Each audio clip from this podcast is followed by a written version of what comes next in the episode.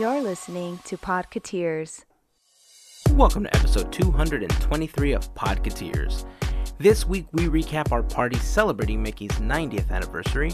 Melissa tells us about a new makeup line themed after the Disney princesses. We talk about the Mary Poppins trailer, and we discuss the recent changes at Disney parks regarding their efforts to eliminate plastic straws from all of their resorts. If you would like to join the conversation and give us your thoughts on this or any of the things that we talk about, you can connect with us over on Facebook, Instagram, or on Twitter just by searching for Podcateers and leaving us a comment. You can also go to podcateers.com slash 223 and leave us a comment on the blog post for this episode. We look forward to hearing your thoughts on these conversations. Quick announcement the next event that Teamboat Willie will be participating in is set. We will be raising money and walking in support to combat women's cancers in City of Hope's Walk for Hope event on Sunday, November 4th, 2018. You can help by either making a donation, joining our team to help raise money for this cause, or simply by sharing our link with your friends and family. More information about Teamboat Willie and links to donate uh, or join us for this next event can be found on teamboatwillie.com. Super simple to remember the website. It's Steamboat Willie, but without the S. Big thanks goes out to all of our podcast fairy godparents because it's through their support that these episodes of Podcateers are possible. How? Through their generous contributions via Patreon. If you would like to become a fairy godparent of our podcast, or as they like to call themselves, the FGP Squad, you can do so for as little as $1 a month. But for a contribution of at least $5, you also get the exclusive Fairy Godparent button as a thank you for your support. More information about joining the FGP Squad can be found at podcateers.com slash FGP. If you want to hit us up on social media, you can find all of our personal pages on our team page over at podcateers.com slash team. And if you want to see some of our videos, head on over to youtube.com slash podcateers and youtube.com slash Disney for two. If you happen to like the videos, please hit that subscribe button and ring that little bell icon for notifications. Just make sure that you select all notifications so that YouTube actually tells you when new videos are posted, because that's just how things have to be on YouTube now. So let's get this episode started, shall we? This is episode 223 of Podcateers.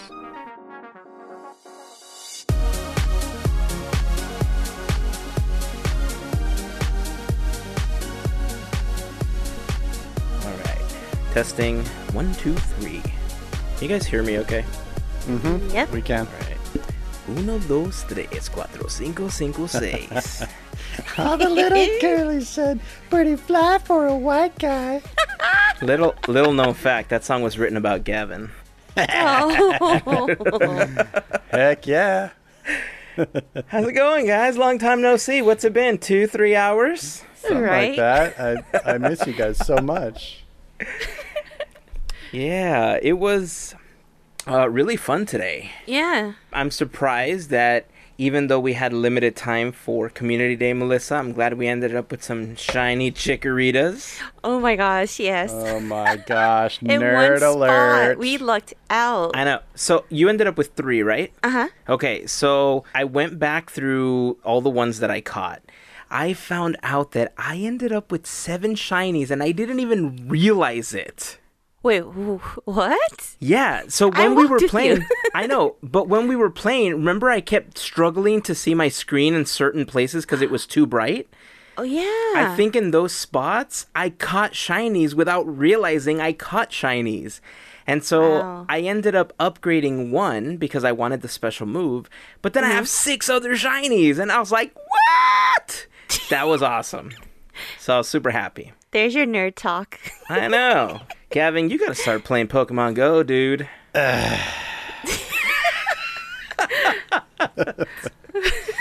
So, uh, you got that out of your system? We good?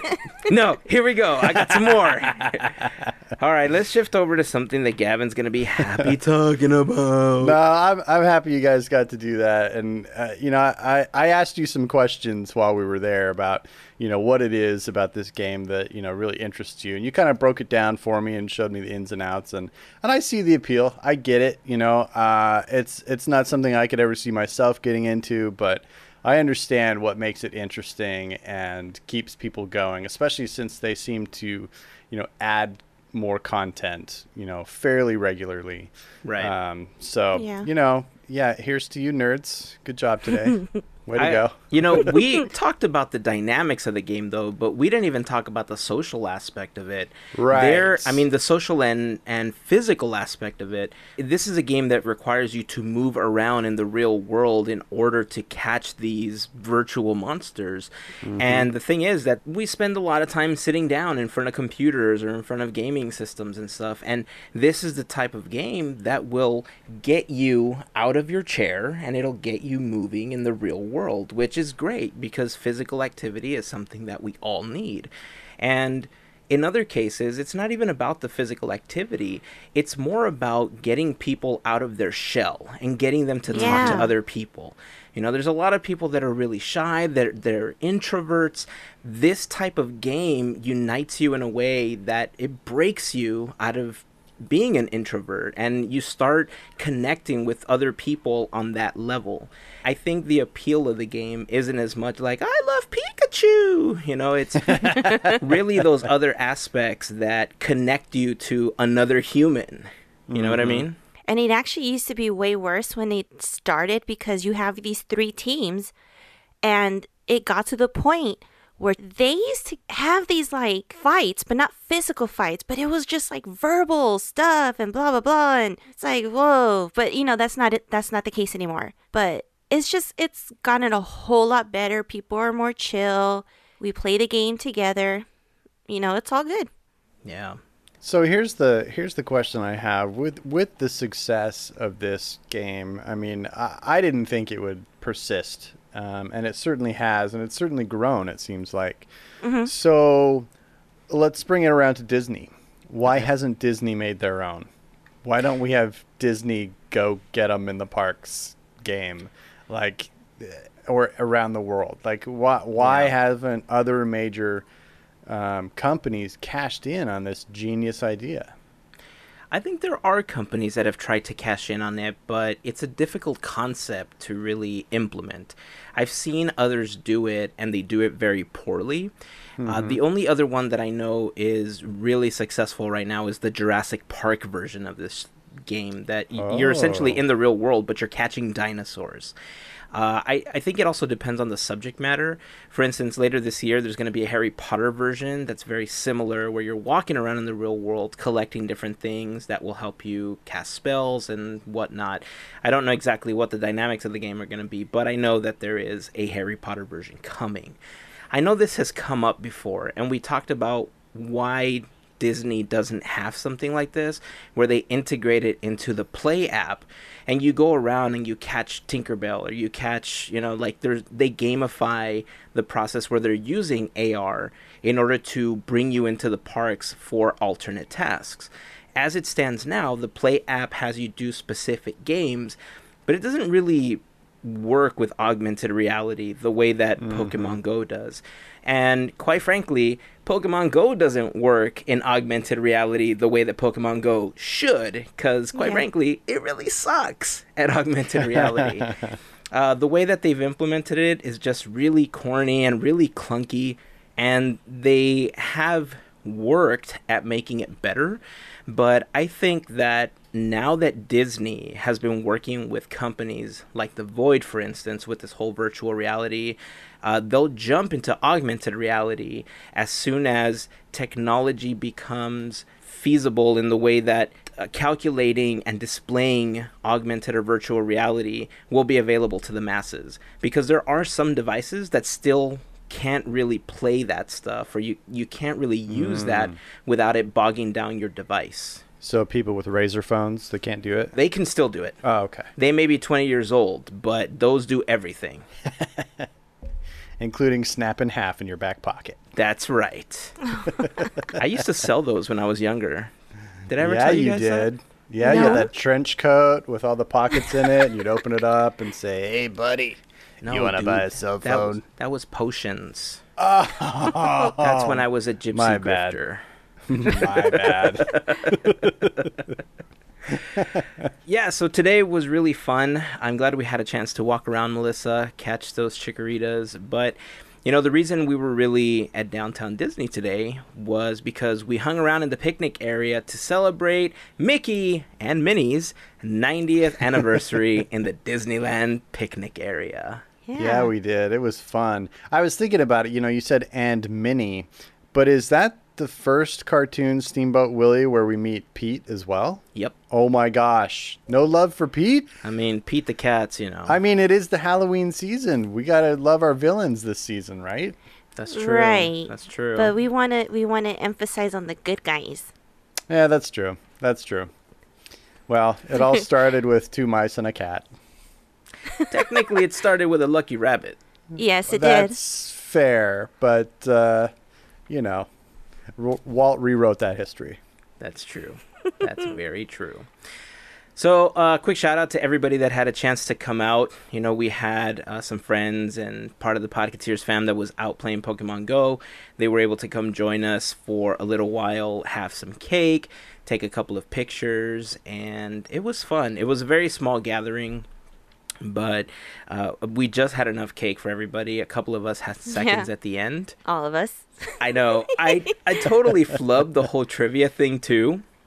And I felt really bad because you guys know I generally don't live stream. And I decided while we were there, I thought, you know, why not? Let's do a quick live stream, just a couple of minutes to tell people that we're here. And so I start live streaming. I got so excited. And in the very first one, I had just had more coffee. And man, I look back at that first video and I'm talking like 200 words a second. It was insane. And I remember our friend Jill was in the chat of the live stream right after it ended. She sends me a text message saying, Yup, you've had way too much coffee. So shout out, Jill. What's up? And uh, so yeah, we did the. I think it was in the first one. No, the second one that I said, hey, you know, we're still doing this. Here's a trivia. And I said, at the end of the live stream, I'll tell you guys the answer. And then I got excited and we are still talking about all sorts of other stuff. And I was asking people what they might want to bid on because we're trying to figure out how we're going to raise money for Walk for Hope. You know, the City of Hope event that's happening in November, which is our next Teamboat Willie event, which we'll talk about shortly. And uh, I completely forgot about the trivia. I felt like such a dork after. The first thing I said, I looked over at Kevin and Melissa and I said, I forgot to reveal the answer. so, Sorry, you, you had cake on the brain.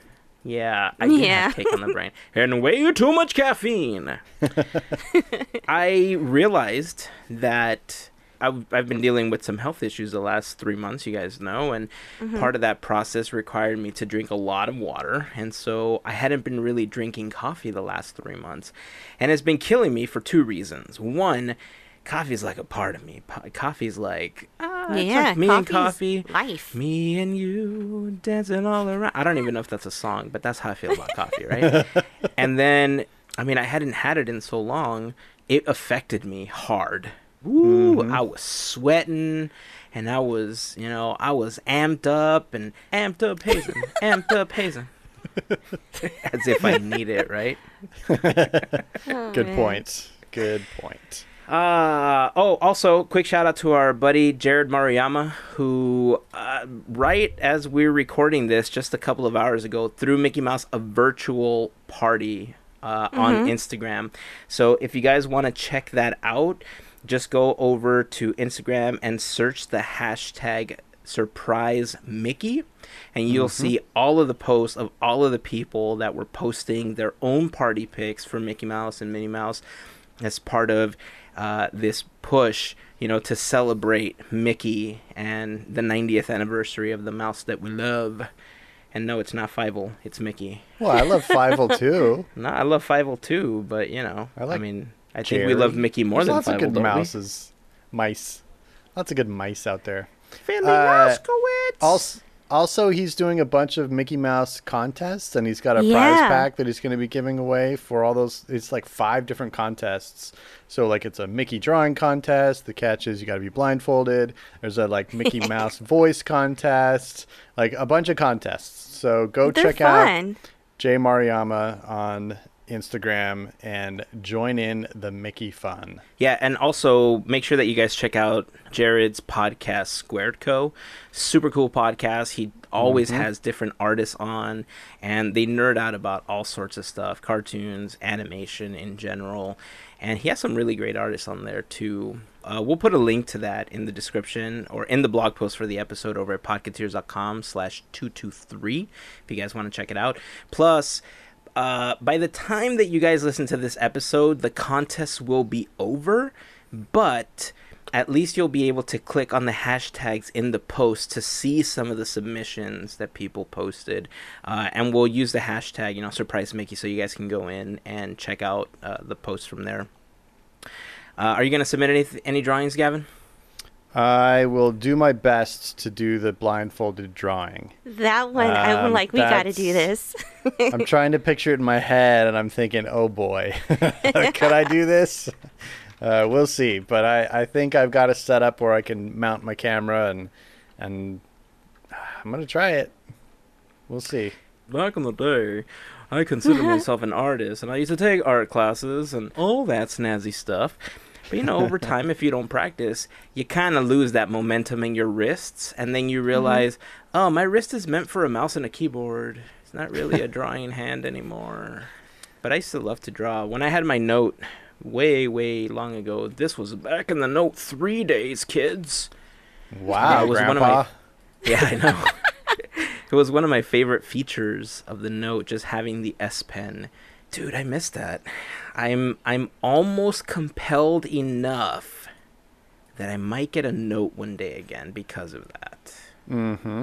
For the Like, time how being, much- just get a notepad and paper.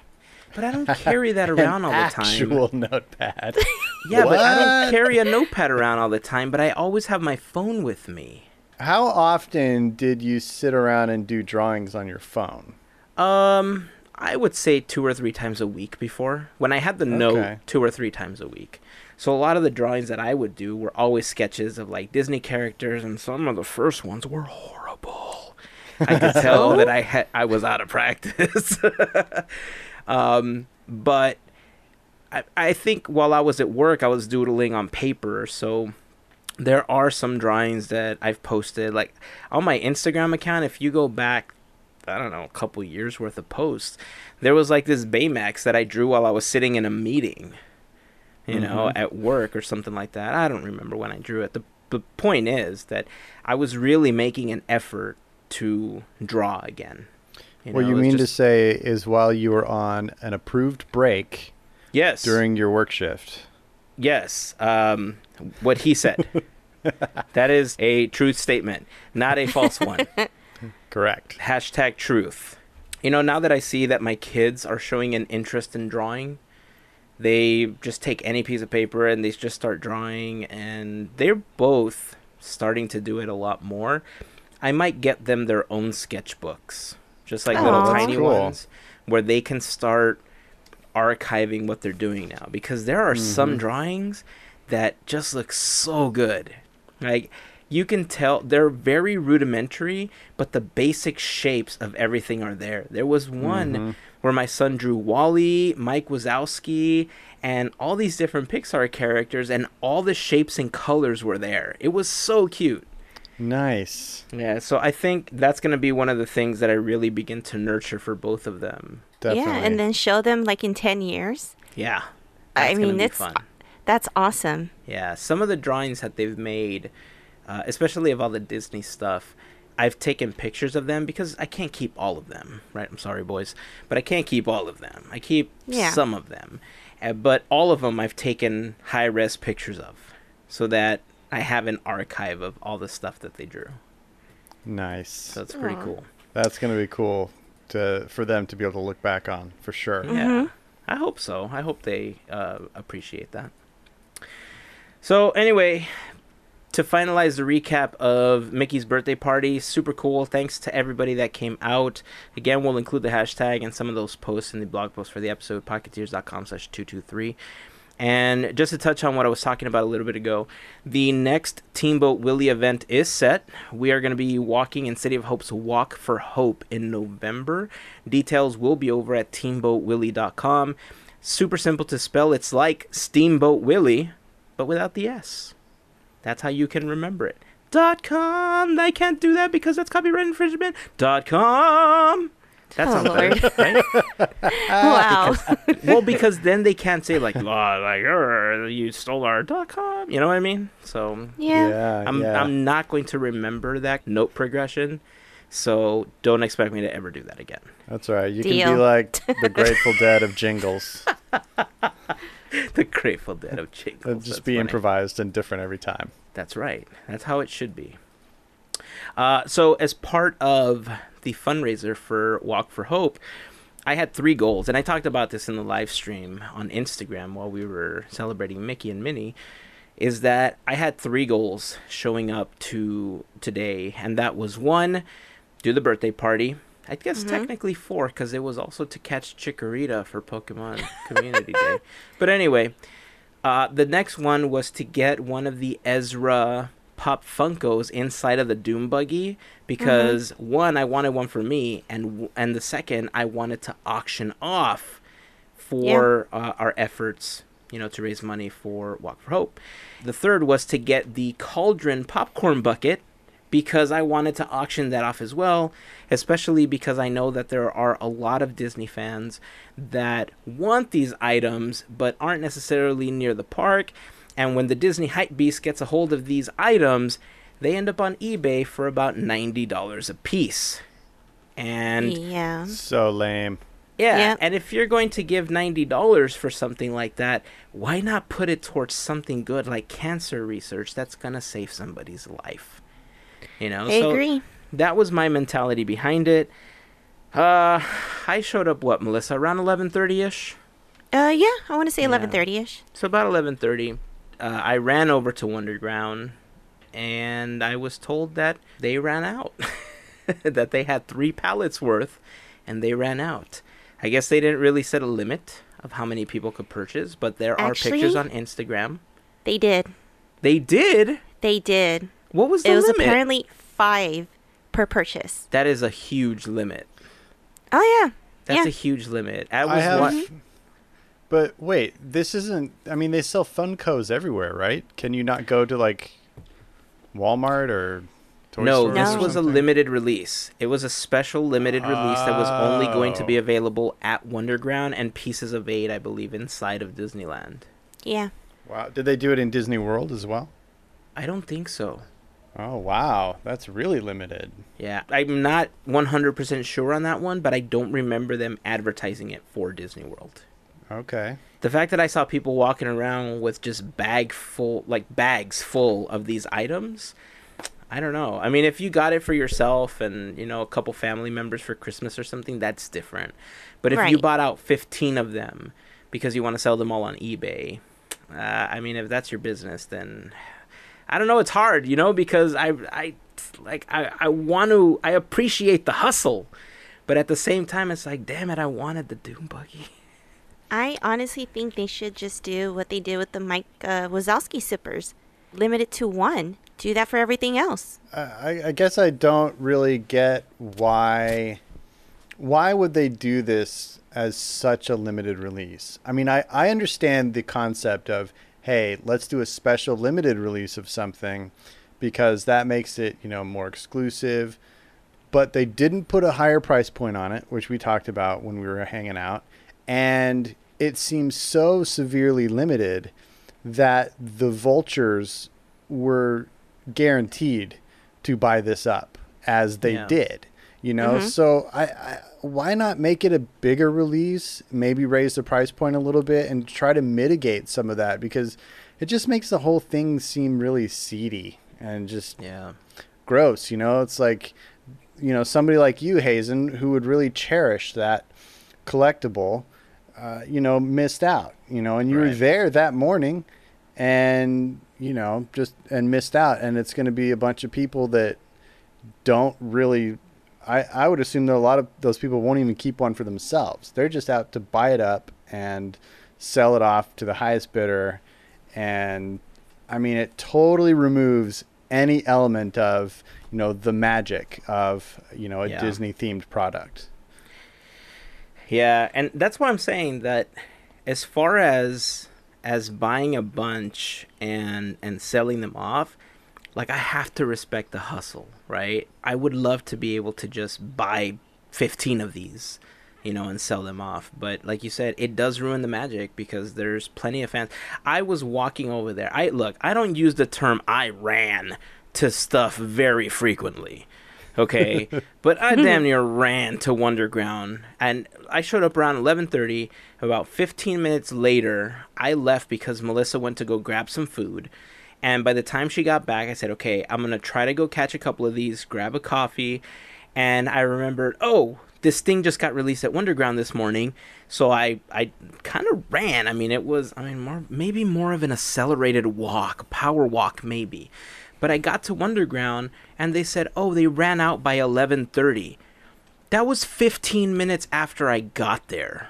Oh, You man. know, I was so bummed out, especially considering like I said, I wanted two, one to keep and one to auction off. I thought, "Man, that that was part of my big plan today because I really want to raise a good amount of money." The other thing was the cauldron, you know, the popcorn cauldron that looks like uh, the the poison apple from Snow White. As of yesterday, there was tons in the park, and then today they were sold out, and I didn't get a chance to get one of those either. Yeah. I wonder if they're limiting how many they're selling like per week or you know per every few days so that they don't sell them all out initially like they're trying to uh, what's the word um, Trickle them out.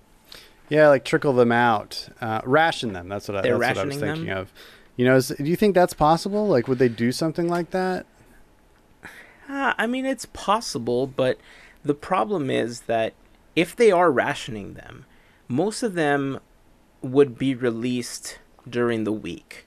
Yeah. And if you live near the park, you're possibly one of those people that's going to go and buy five or ten at a time. Which means that people like me that can't go to the park until the weekend, or people that live a couple of hours away from the park and can't go, you know, every weekend or like every month or something like that, are still not going to be able to get one.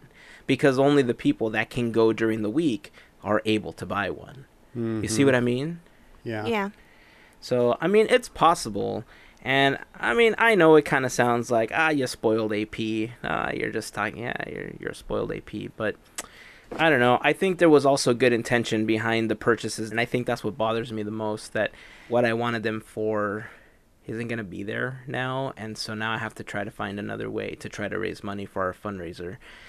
But I mean, it's fine. Hopefully, they do release more, and hopefully, they do trickle them out, like you're saying, Gavin, and they're not completely out. And if that's the case, well, then cool. You know, we'll get one of the other ones, hopefully, and maybe I'll have to make a special trip during the week just to buy one. But we'll figure it out. You know, I, I have faith that we'll be able to find something cool to auction off. And uh, yeah, you know, if you guys are interested in helping us out with either a donation or becoming a part of the team and walking with us the morning of November 4th, uh, we're going to be walking on the City of Hope campus uh, over in Duarte, California. It's free to join this year, which is a huge change from previous years, and it's a huge change, like from the Chalk Walk, for instance, which you had to raise eighty-five dollars. Uh, this year, City of Hope is waiving all of the registration fees, so pretty much everything you raise is going right into the research, which is awesome. Yeah. You know, That is so cool. Uh, completely free to join. Teamboatwillie.com for information on how you can join. And if you're worried about not being able to make it that morning, you can still join the team and you can still help us raise money, but you're not obligated to show up that day to walk. The walk is just an extra step. You know, it's really cool to see some of the people that have survived. They have this survivors pavilion that's you know, it's one of the most life changing things that I've ever experienced. You know, to walk into a tent with uh, so many women with a sash around them that says survivor and just to see the joy in their faces you know these like if if ever you've appreciated something in your life you know these women are there appreciating life itself it's a pretty powerful morning and uh, i've been a part of a couple and in, in case you guys don't know uh, i'm pretty passionate about this now because i actually work at city of hope and it wasn't until I started interacting with some of these people and some of the patients and some of the doctors that I began to see what's behind the scenes and how things happen and how it affects families and how it affects the people going through these procedures. Uh, it's it's a heavy toll, man. It mm-hmm. is not just a heavy toll on the person going through it, but on the family and friends as well, and anybody connected to that person. So, uh, the mission of ridding the world of cancer is a noble one, and uh, I want to be a part of that. I hope you guys do too. And whether you guys help us raise money or walk with us that day, you know, we say for every Teamboat Willie event, you know, that we're out there trying to make the world a better place. And that's exactly what we're trying to do again. So let's do this. You know, let's go Heck out yeah. and raise some money to try to rid the world of cancer. Uh, just a, a, a quick you know, pivot to another topic that we talked about last episode.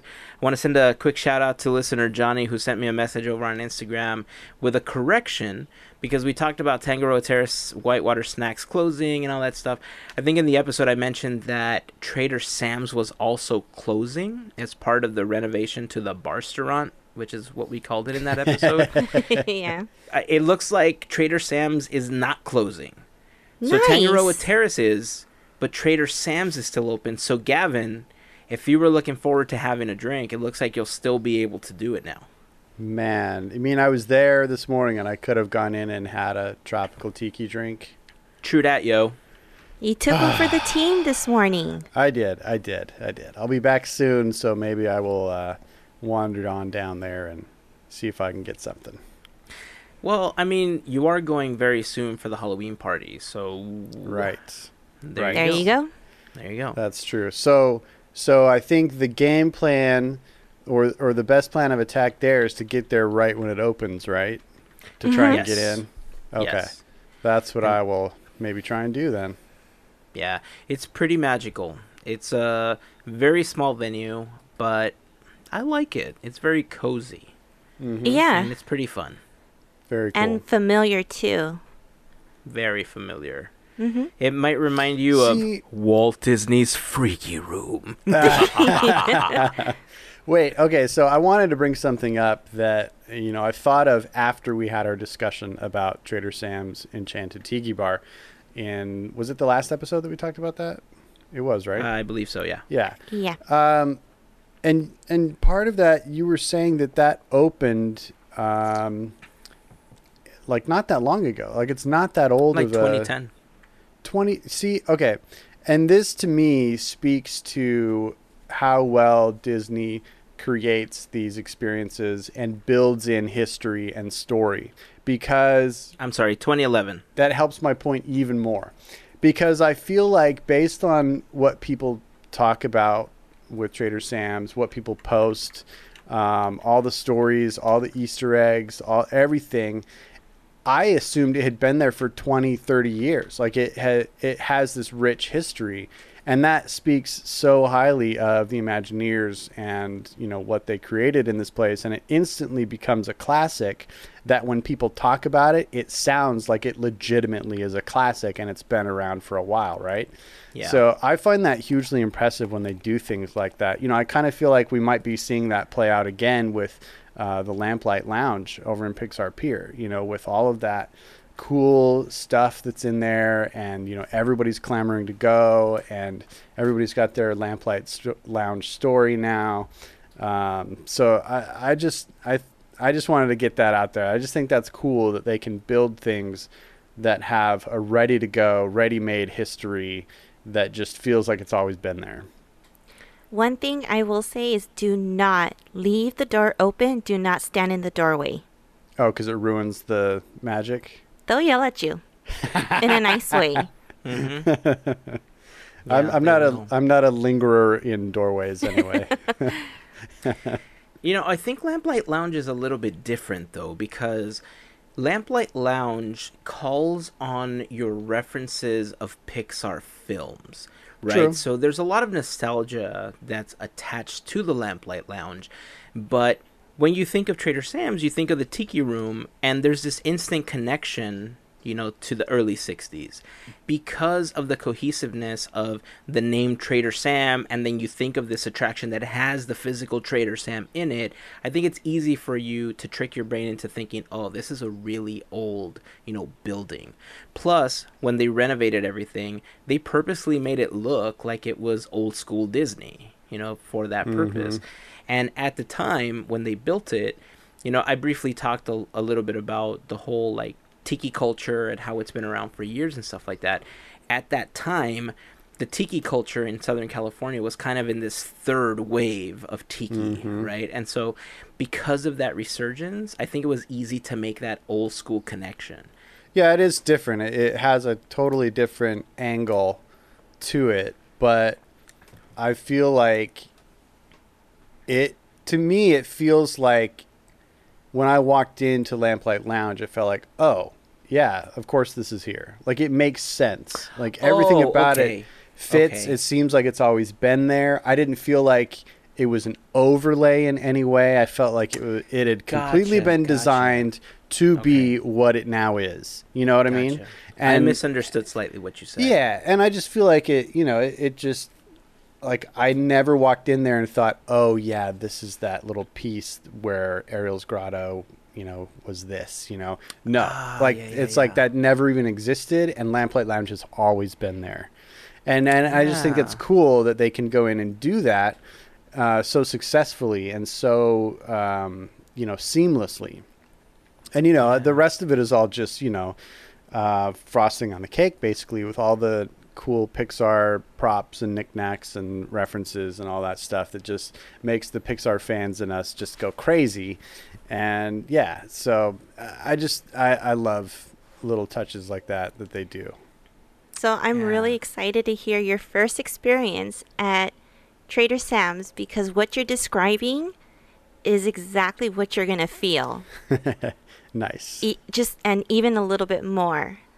cool. But tiki fight Yeah. instead of Pixar fight. nice Well, that's cool. Yeah, dude, good point, man. I didn't, I never thought about that, but I, I, I like, I like the connection that you made. So right on, dude. no problem So anyway, thanks again, Johnny. I appreciate you uh, calling me out and making the correction because, you know, I I can't get everything right 100% of the time. Like I've said in the past, I don't consider myself a historian, a historian. I just consider myself a Disney fan that loves to read a bunch of stuff, and I hope stuff sticks in my brain hole. It doesn't always work, and Ooh, sometimes it you- does. You wait. You have a brain hole. You shouldn't have a brain hole. Oh no. What? No. Brain hole doesn't sound Is like that that's a the good problem? Is that why I can't remember stuff? yeah. I think Oh, stuff now might be I understand leak, why leaking my out mom used to instead of tell sticking me. in. It goes in one ear and comes out the other. I get There it it is. now. That's a parent thing. So, oh, so Oh. you you hope that your brain sponge is soaking it up. How about That's that? That's right. I'm hoping Bob soaks it up. Wait, having a square brain is not good either. What? I'm starting to be concerned about your brain, Hazen. This is your brain. This is your brain on too much coffee. Oh man. So yeah, let's let's move on from all that brain talk. But spongy brain. Let's let's talk about something I'm with Melissa. Different. Let's let's steer away. Fine. definitely. So this is going to be a little bit different than what the usual talk on the podcast, and I am excited to talk about this. It's about makeup, but not just any kind of makeup. We're talking a Disney designer collection collaboration with my favorite makeup brand, ColourPop.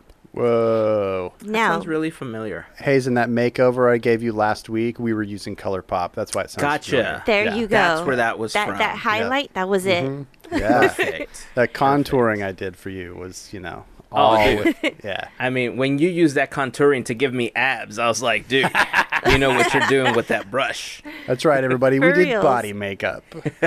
so earlier they've talked about they're going to release six dolls, six designer dolls, right? Mm-hmm. And now they have a makeup collection that's going to represent those dolls. And it looks really beautiful. But this is the best part. If anyone's listening, I don't know if you remember when Minnie Mouse had her collection at Sephora. Mm-hmm. A lot of the makeup was, I couldn't really purchase it because it was a little out of budget. This makeup kit, or collection, I should say, starts at $5 Whoa. to 20 That's uh, in super cheap. comparison to what were In the com- other ones? in comparison to 15 to 85. No, excuse me, 58. Whoa. Whoa. Oh, still, Braveheart. 58 is still a lot. Yeah. It is, and I Yeah. couldn't afford all that. So to hear that this makeup brand is going to happen and I could afford everything is amazing. I know, different talk.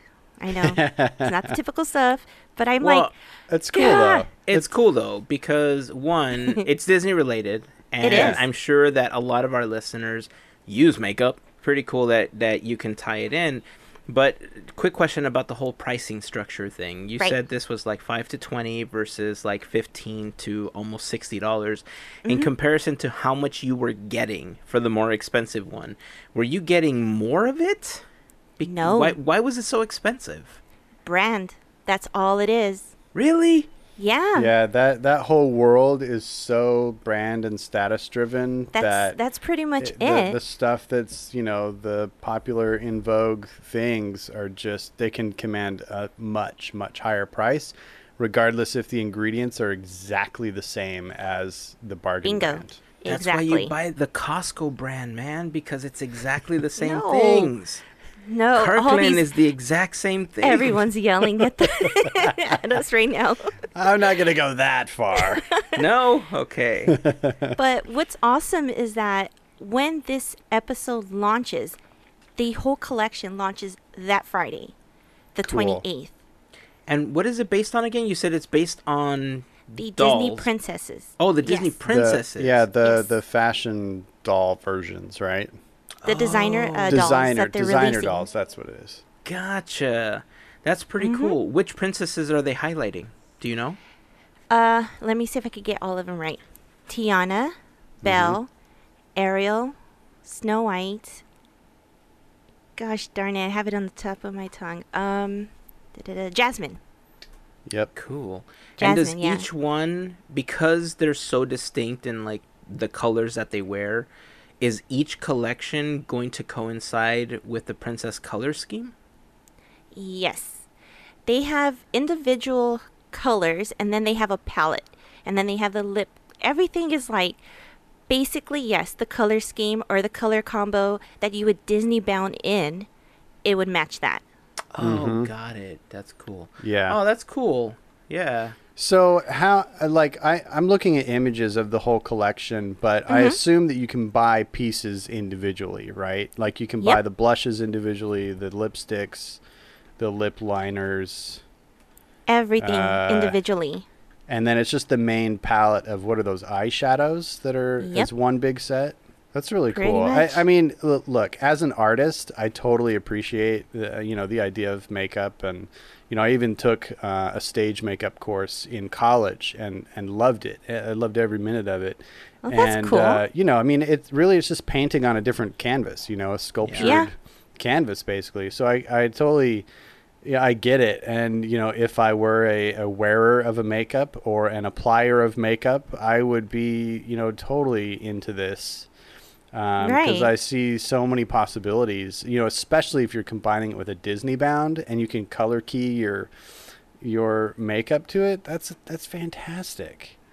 I'm It's just happy I could awesome. afford this. Can I just tell you something that I just noticed? So I went to that link that you posted in our notes, Melissa.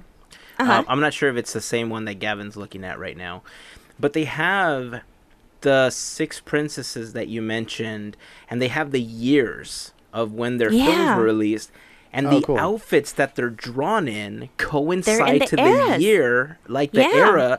It looks really cool. Oh, you're right. They're beautiful, but I It is cannot afford so them. But they're beautiful. Do we know who the artists of these are? Because these are phenomenal. So the artist is actually S. Thompson Art.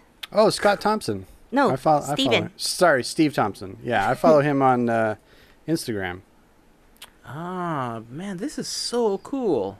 That is a good call on the outfits. Like that is nailed. Right? Yeah. If That's I why, could choose that's one, why Ariel looks so freaking cool in that 80s Right? dress. Yeah. oh my gosh. I'm gonna see if I can pull these images and I'm gonna put them in the blog post for the episode, podcateers.com slash 225. But even if you're not into makeup, the art that goes into creating these collections, uh, as an artist, you gotta appreciate it as well. They're just really well made. I love the fact that they're in the eras and uh, if you do wear makeup, then that's a cool call, Melissa, because I mean everybody wants something affordable and good. As far as the Yeah. quality of this brand, how would you compare it to some of these other ones that you've used that are more expensive? I have about 80, 85% of all my collection at home is all ColourPop. Oh, right on. Yeah, no, I I swear by these people. They're it's awesome. Well, ColourPop hashtag not sponsored, but we're open for sponsorships. Heck yeah. Very Cool. cool.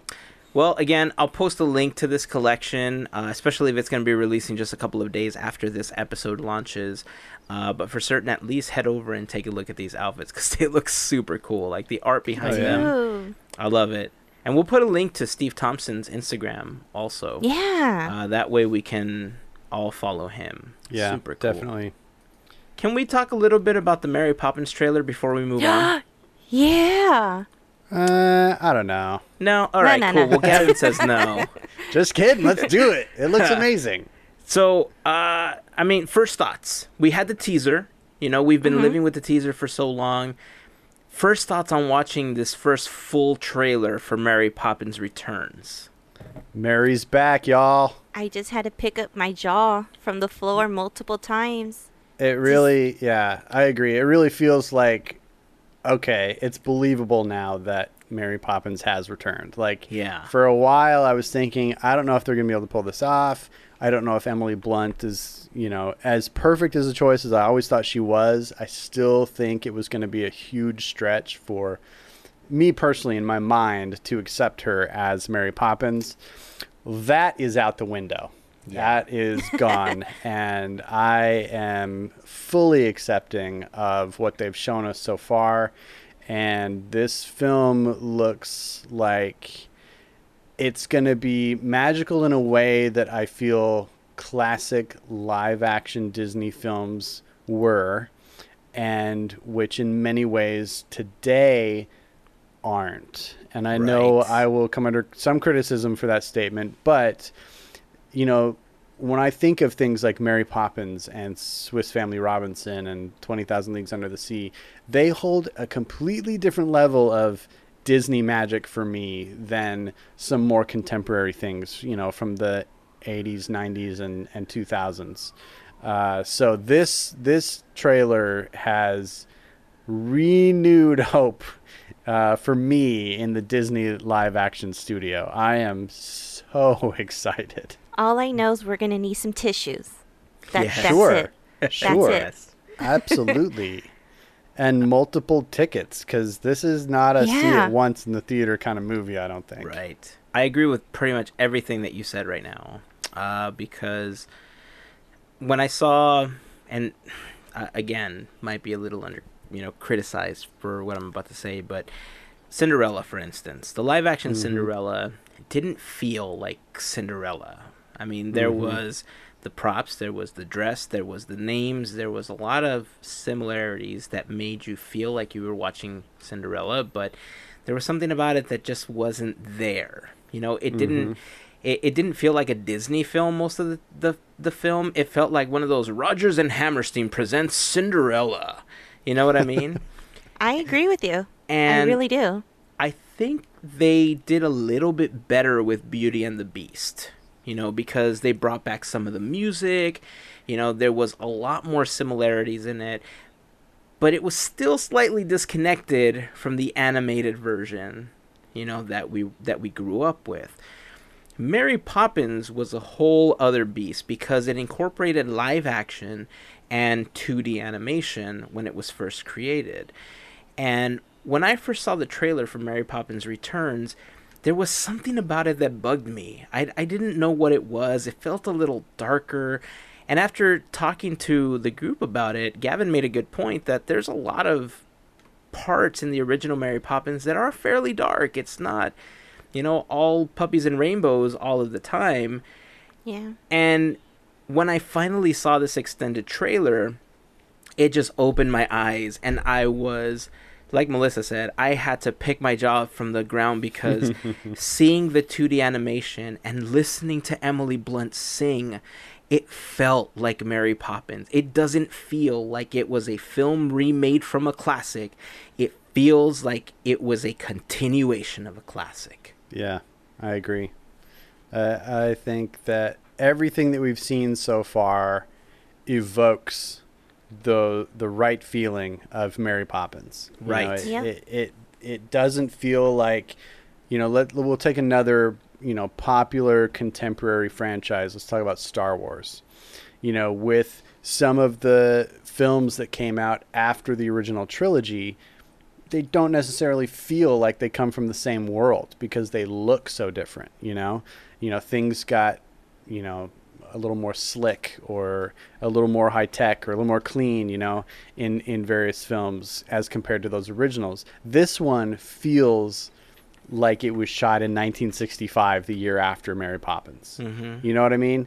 I just I feel like it, they're they're keying in on all of the right elements: the lighting, the color, the set design, the costuming, all of it, and the fact that they're using 2D animation for some of the the magical Yes. scenes is yeah. so thrilling for somebody like me who just adores animation and you know i miss the fact that there are really no uh, feature animation studios in america still doing 2d really.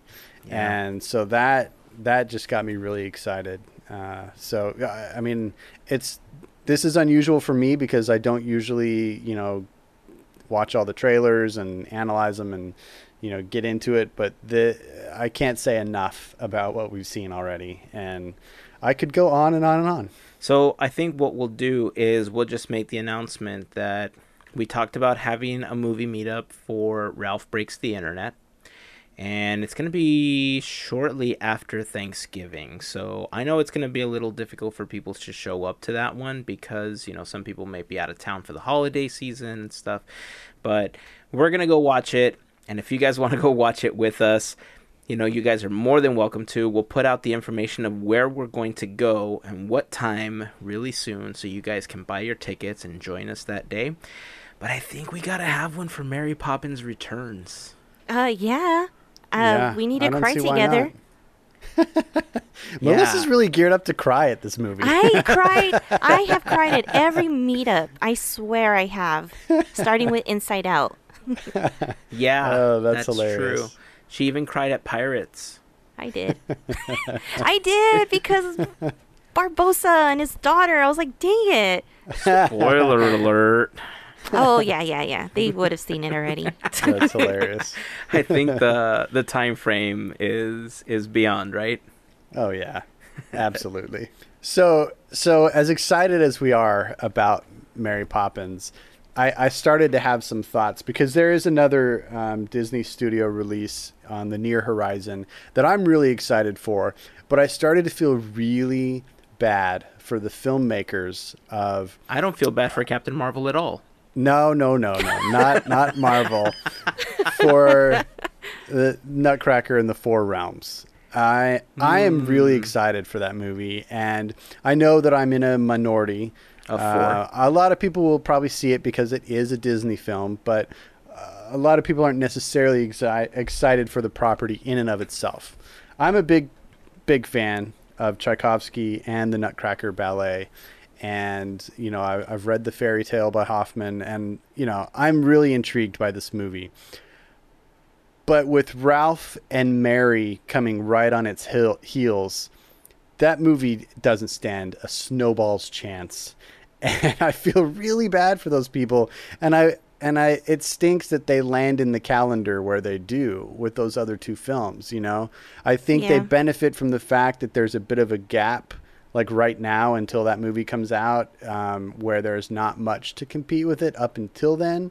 But as soon as those other movies come out like it's dead in the water. And that makes me kind of sad because you never know it could be a hidden gem you know? It, it doesn't necessarily uh, come into it with huge expectations but it could be amazing. I'm going to give it a chance and i can't wait to watch it. But yeah i just i just got really sad for those filmmakers thinking oh sorry guys nobody's going to watch your movie it looks like a beautiful film.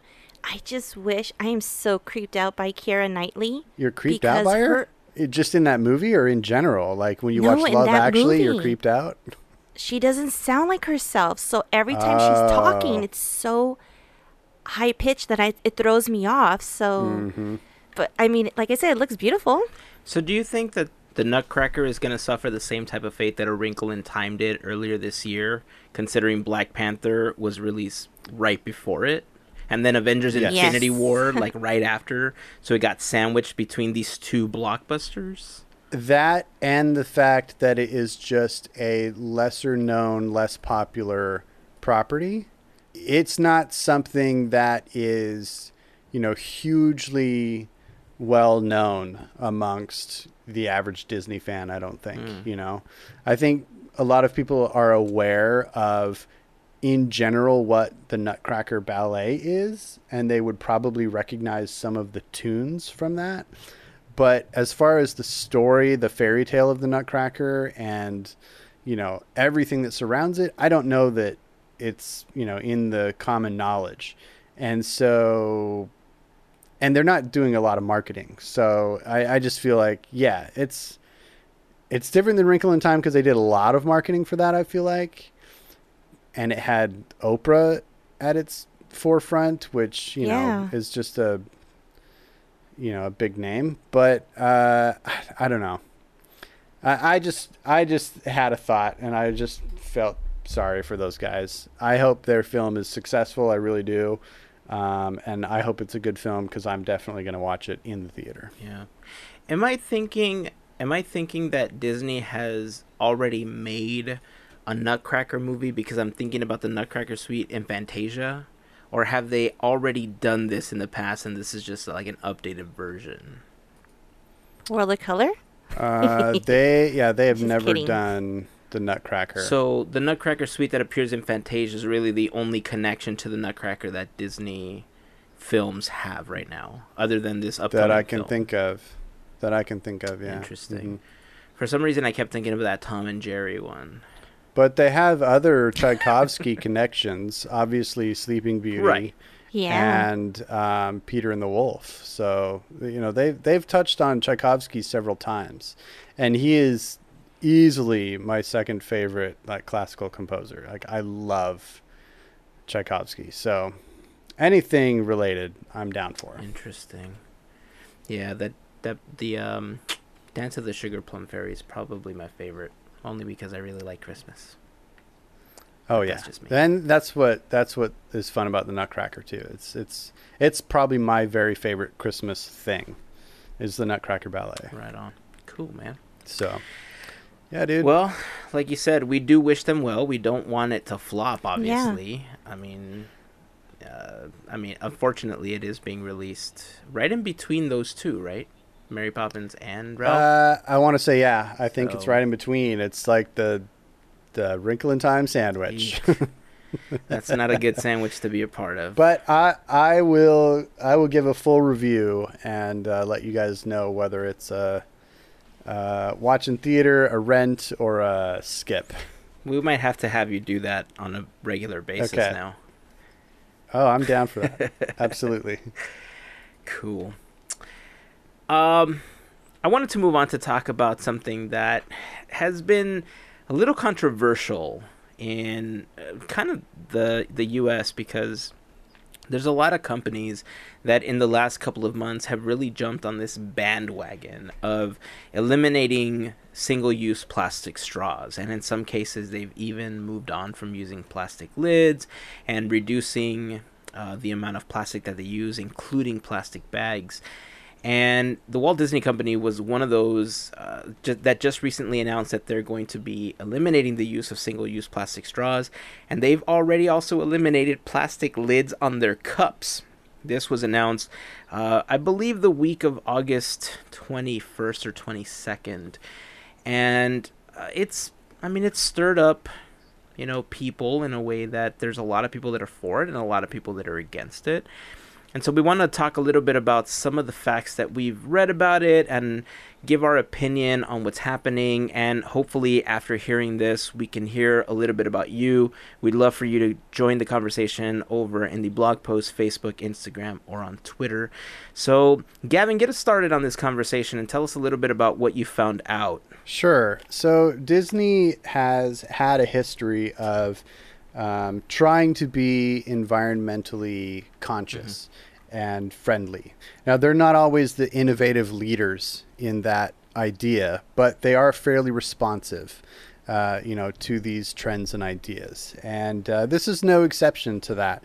They are um, going to, the, the full implementation of straw elimination at all Disney owned properties is going to be complete by mid 2019.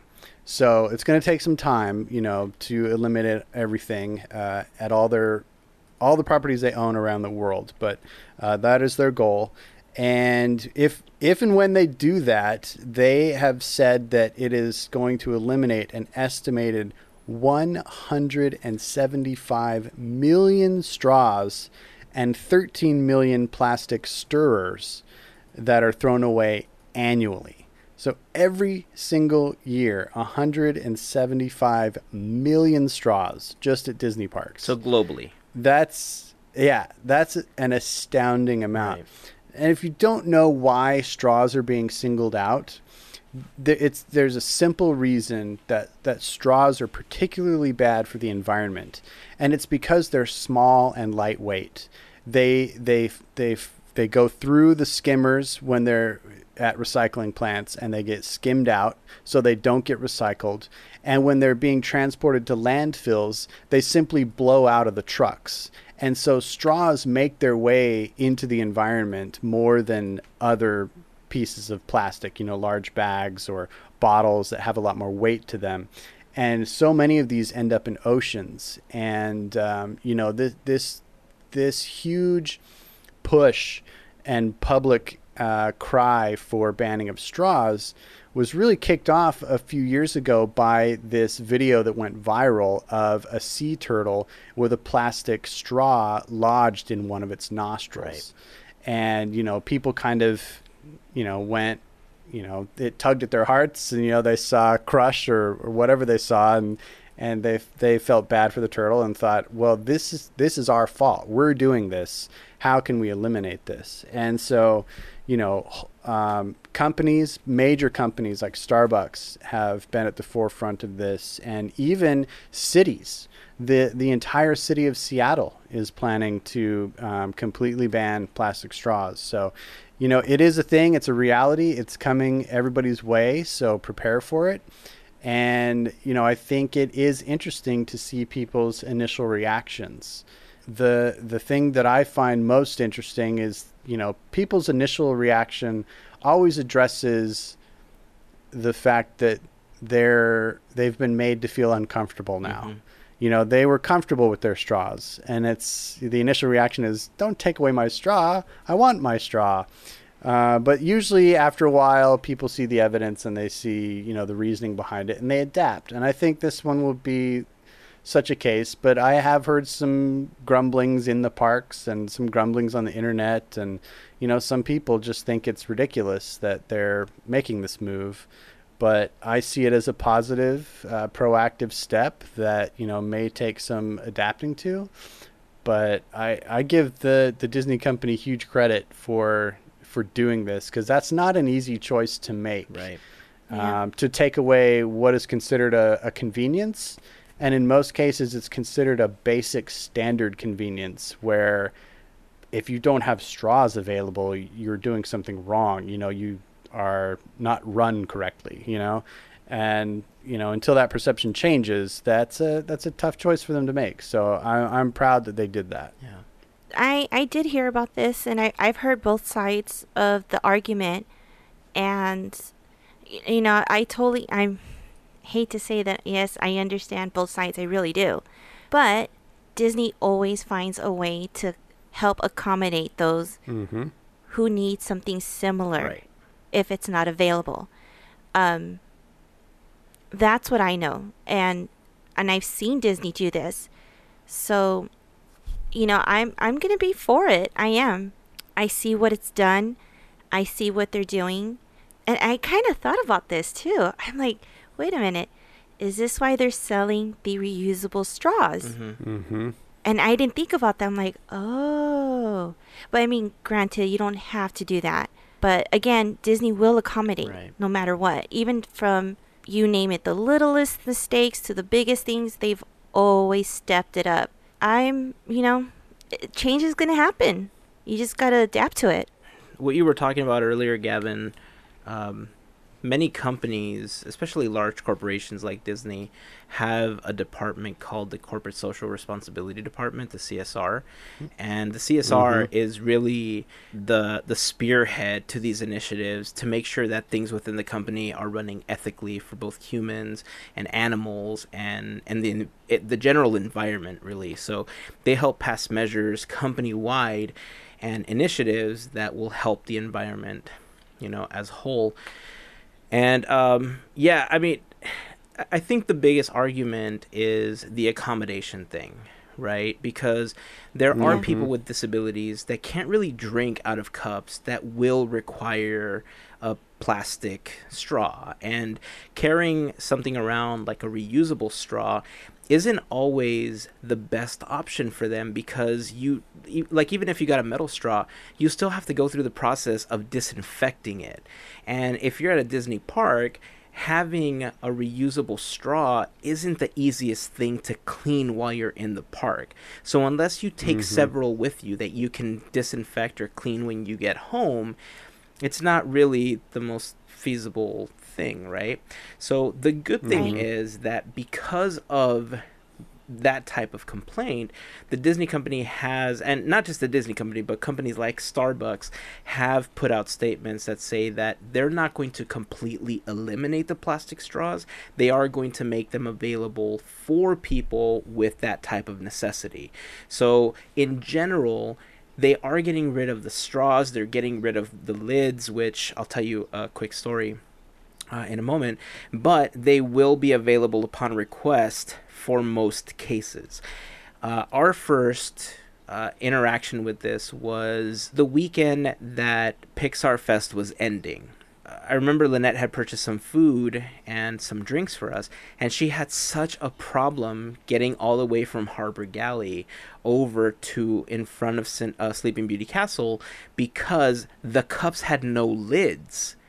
So she had to play this balancing act with a bunch of people around her, and it made it super difficult.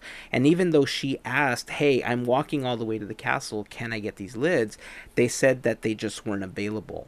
So I don't know if it was them really trying to push the idea of we just don't have them, uh, but I still feel like in those situations they should have just made it available, even though it wasn't a necessity. You know what I mean?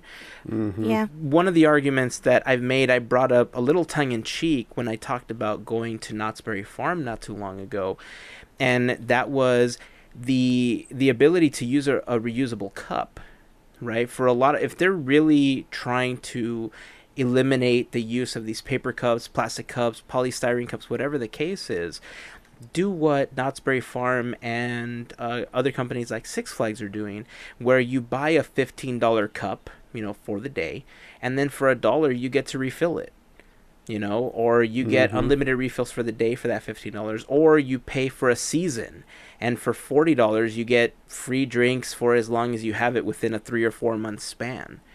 You know, I think that's a wonderful way for them to reduce their environmental footprint, and at the same time give um, Disney fans like a good discount or something to really want to purchase that's also going to help them as well.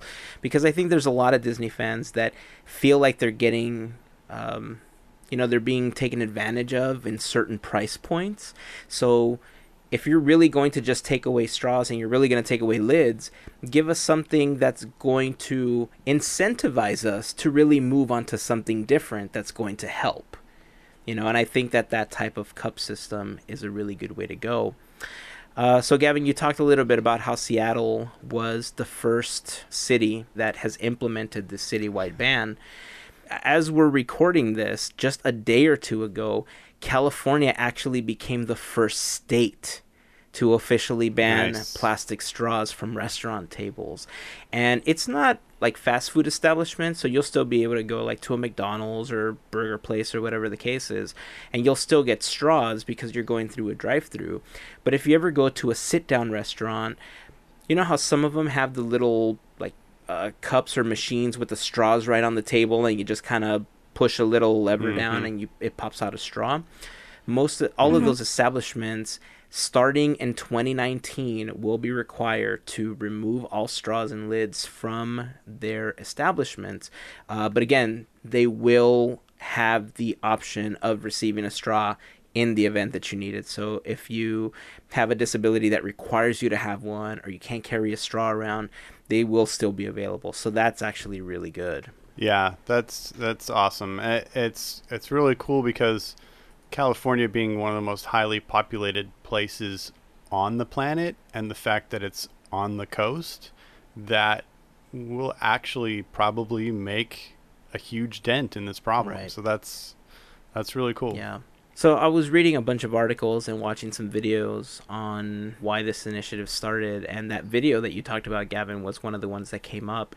And it looks like there's a lot of misinformation that's out there. One of the numbers that's floating around a lot is it looks like there's 500 million straws that are used per day, but it looks like that number dates back to an initiative that a nine year old put together like years ago as part of some you know project or something that he was doing and that there was uh, a firm i believe the name was technomic that came out and did some more analysis and they said that it was more like 172 million straws that were used per day. Uh, it's still a lot of straws though you know even though Yeah. you know it's roughly a third of, of you know that other number or you know uh, almost reaching half really. But uh, it's it's still a lot of straws and uh, i do commend these companies for switching over to alternatives one thing i wanted to ask both of you about how you felt about this was Starbucks is possibly going to be moving to something that looks more like a sippy cup versus a mm-hmm. straw. And I don't know if Disney's going to follow suit, but one of the biggest alternatives, which technically has already been around at Disney's Animal Kingdom since 1998, is this biodegradable paper straw. And we talked a little bit about this when we were at the picnic area celebrating Mickey's birthday because in the D23 box, we did get some paper straws as part of the, the package. Uh, have you guys ever used a paper straw or um, known anybody that's used one? And how do you guys feel about that? I've used them. Uh, it's not that dissimilar to uh, using a paper cup. You know, it, there there are different qualities, um, you know, quality levels, but I mean, you know, it won't last you all day, but certainly for one drink, it's it's fine. I don't know how well they hold up in like a hot beverage situation, but for a cold beverage, I mean, they're fine uh, you, you don't want to chew on it because you will tear it apart. Like, you know, a lot of people like to chew on their plastic straws.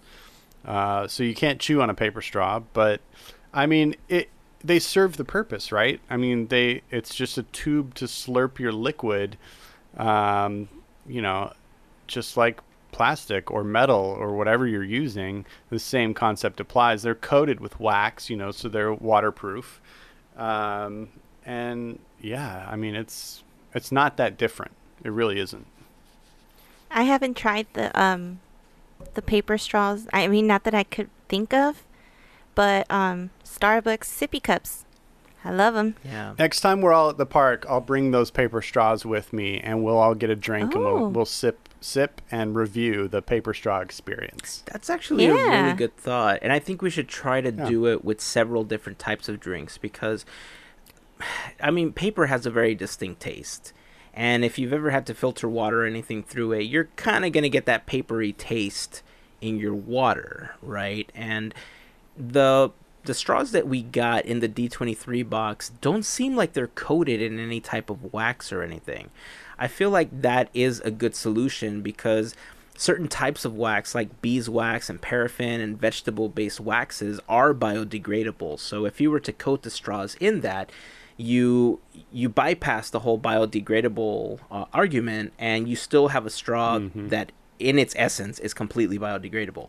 But the ones that they have at Animal Kingdom seem to just be standard cardboard box. Uh, I was going to say cardboard boxes, uh, cardboard type straws. That if you're drinking a Starbucks drink, halfway through that drink, your straw is falling apart. From what I've heard, and in some cases, it might even become a choking hazard because those pieces could be inhaled through the straw.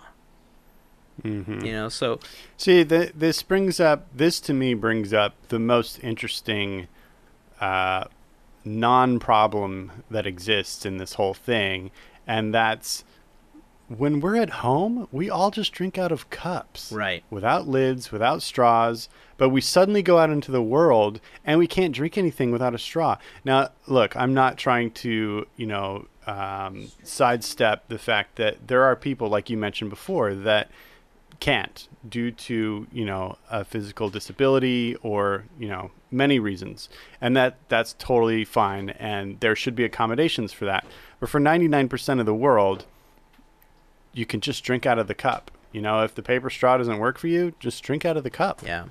that's the and the the in a lot of ways this that's why this problem initially just kind of mystified me why it was even an issue. Uh, but you know in the case of a of a paper straw yeah it's not going to last you forever. And it's really only going to last you one drink. And if it's a hot drink maybe half of that drink. So skip the straw altogether. You know anytime we can skip another thing that we're going to just be throwing away that's a good thing Yeah. Do you think we'll ever get to a point where, you know, you can walk into a sit down restaurant with your own cup and then they'll quickly rinse it out and then you have the option of just washing it again at home? Hundred percent. I mean, I, I was thinking about ideas for this very thing. Um, you know, I, it would be amazing if Disney ran a bring your own straw campaign, you know, and they would give you a discount if you brought your own straw, you know, something like if, if, if you have to have a straw, bring a straw. We'll reward you for it, you know, for bringing a reusable straw, you know, uh, and I can see other companies and restaurants totally getting on board with that.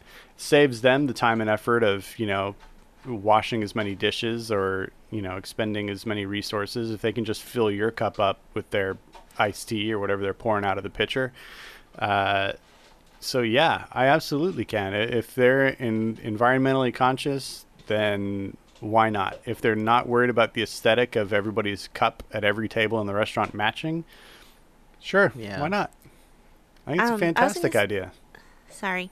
Um, doesn't Starbucks already do that with their cups, Yeah. If, where they give you a discount? yeah. Yeah. I mean, most places yeah do. they because they don't charge you for the the paper cup that they would be giving you. Yeah. absolutely Yeah. yeah And you know the sippy cups that we were talking about that Starbucks is thinking about switching to, they technically already started to implement that because if you've ever purchased one of their cold brews that are uh, on nitro, they serve it in the quote unquote adult sippy cup.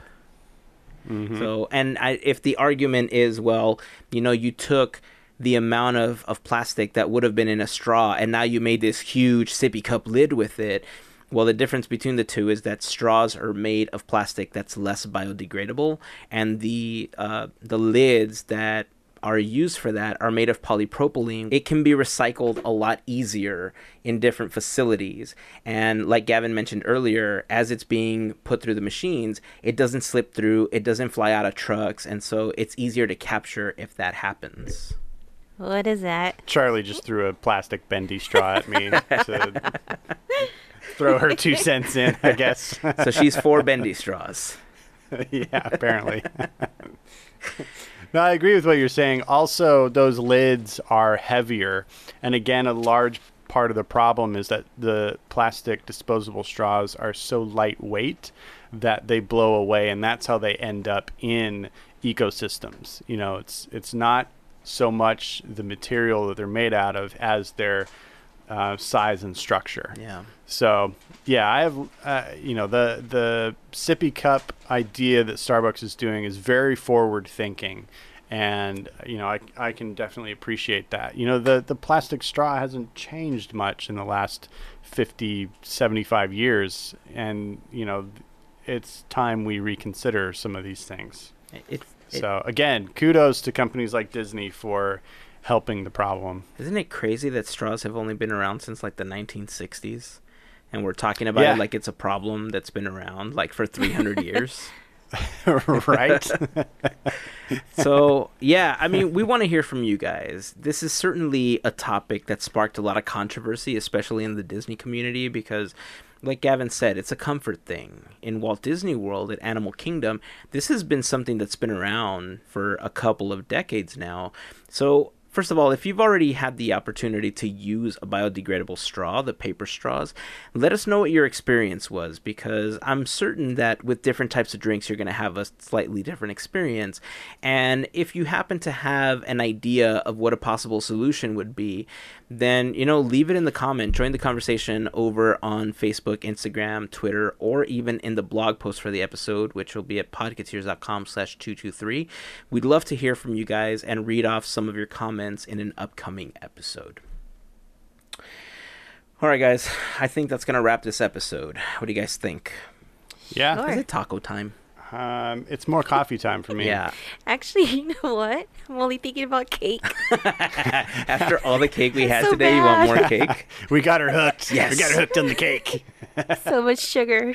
I was mentioning to Melissa uh, while we were out there snarfing on that cake that it has been so long since I just had a regular piece of cake with frosting on it. I mean, it tasted so delicious. I don't even know if that was like a high quality cake or not. It's just been so long that I just gulped it down, man. It was so good. And I had two pieces too. It was delicious. I mean- so thanks Hazen for getting that amazing Yeah. I cake. mean, I just went to a local supermarket and I just said, "Give me one of those."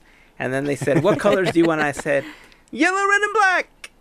And then they made the cake, and I, I picked it up the next morning, which was today, and life was good. Because then they asked me, Life "Well, what kind of good. cake do you want inside?" I was like, "Red velvet." yeah, Uh, I did miss the good. milk. I wasn't expecting I wasn't expecting red velvet, but it makes sense well, for Mickey. Yeah. It was the only one that did. The other one was like a vanilla cake, a chocolate cake, and uh, one of those like rainbow swirly ones. And I Mhm. thought, nope, her a velvet. That's how I asked for it too. I totally believe that. All right, guys, that is going to wrap it up for this episode. And so, before we close up, uh, I do want to remind you that this episode of Podcateers and others are brought to you by the generosity of the FGP Squad. Who is the FGP Squad? Well, we like to call them our podcast fairy godparents, but they gave themselves the name the FGP Squad. And in case you're wondering what they are or what they do, well, they contribute to our podcast on a monthly basis via Patreon. And for as little as $1 a month, you can become a part of the FGP squad as well. But if you make at least a $5 monthly contribution, you will also get the exclusive Fairy Godparent button as a thank you for your support. To all of our current Fairy Godparents, we just want to send out a huge thank you to all of you. And more information on how you can become part of the FGP squad can be located over at podcateers.com slash FGP. If you want to help us out in a slightly different way, you can always go to podcateers.com slash Amazon if you like to purchase lots of stuff on Amazon.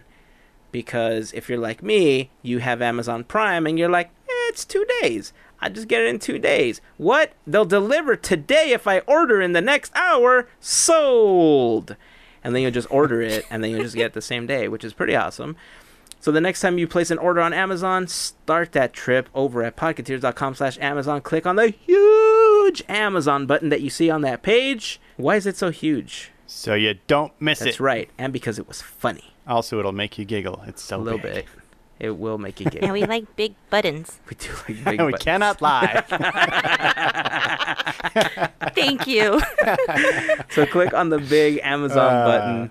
It'll take you over to Amazon using our special link, and anything that you purchase may earn us a small commission as a thank you from Amazon because we mentioned them on the podcast, and you went through a couple of clickety clicks to get there using that big button that apparently won't make you lie or something ish.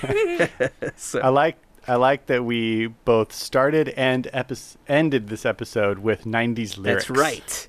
Oh my gosh, that's right. so to everyone that's already doing that, thank you Uh. guys very much for that additional support. Uh, more information on us and all of our personal links can be found over at podcateers.com slash team.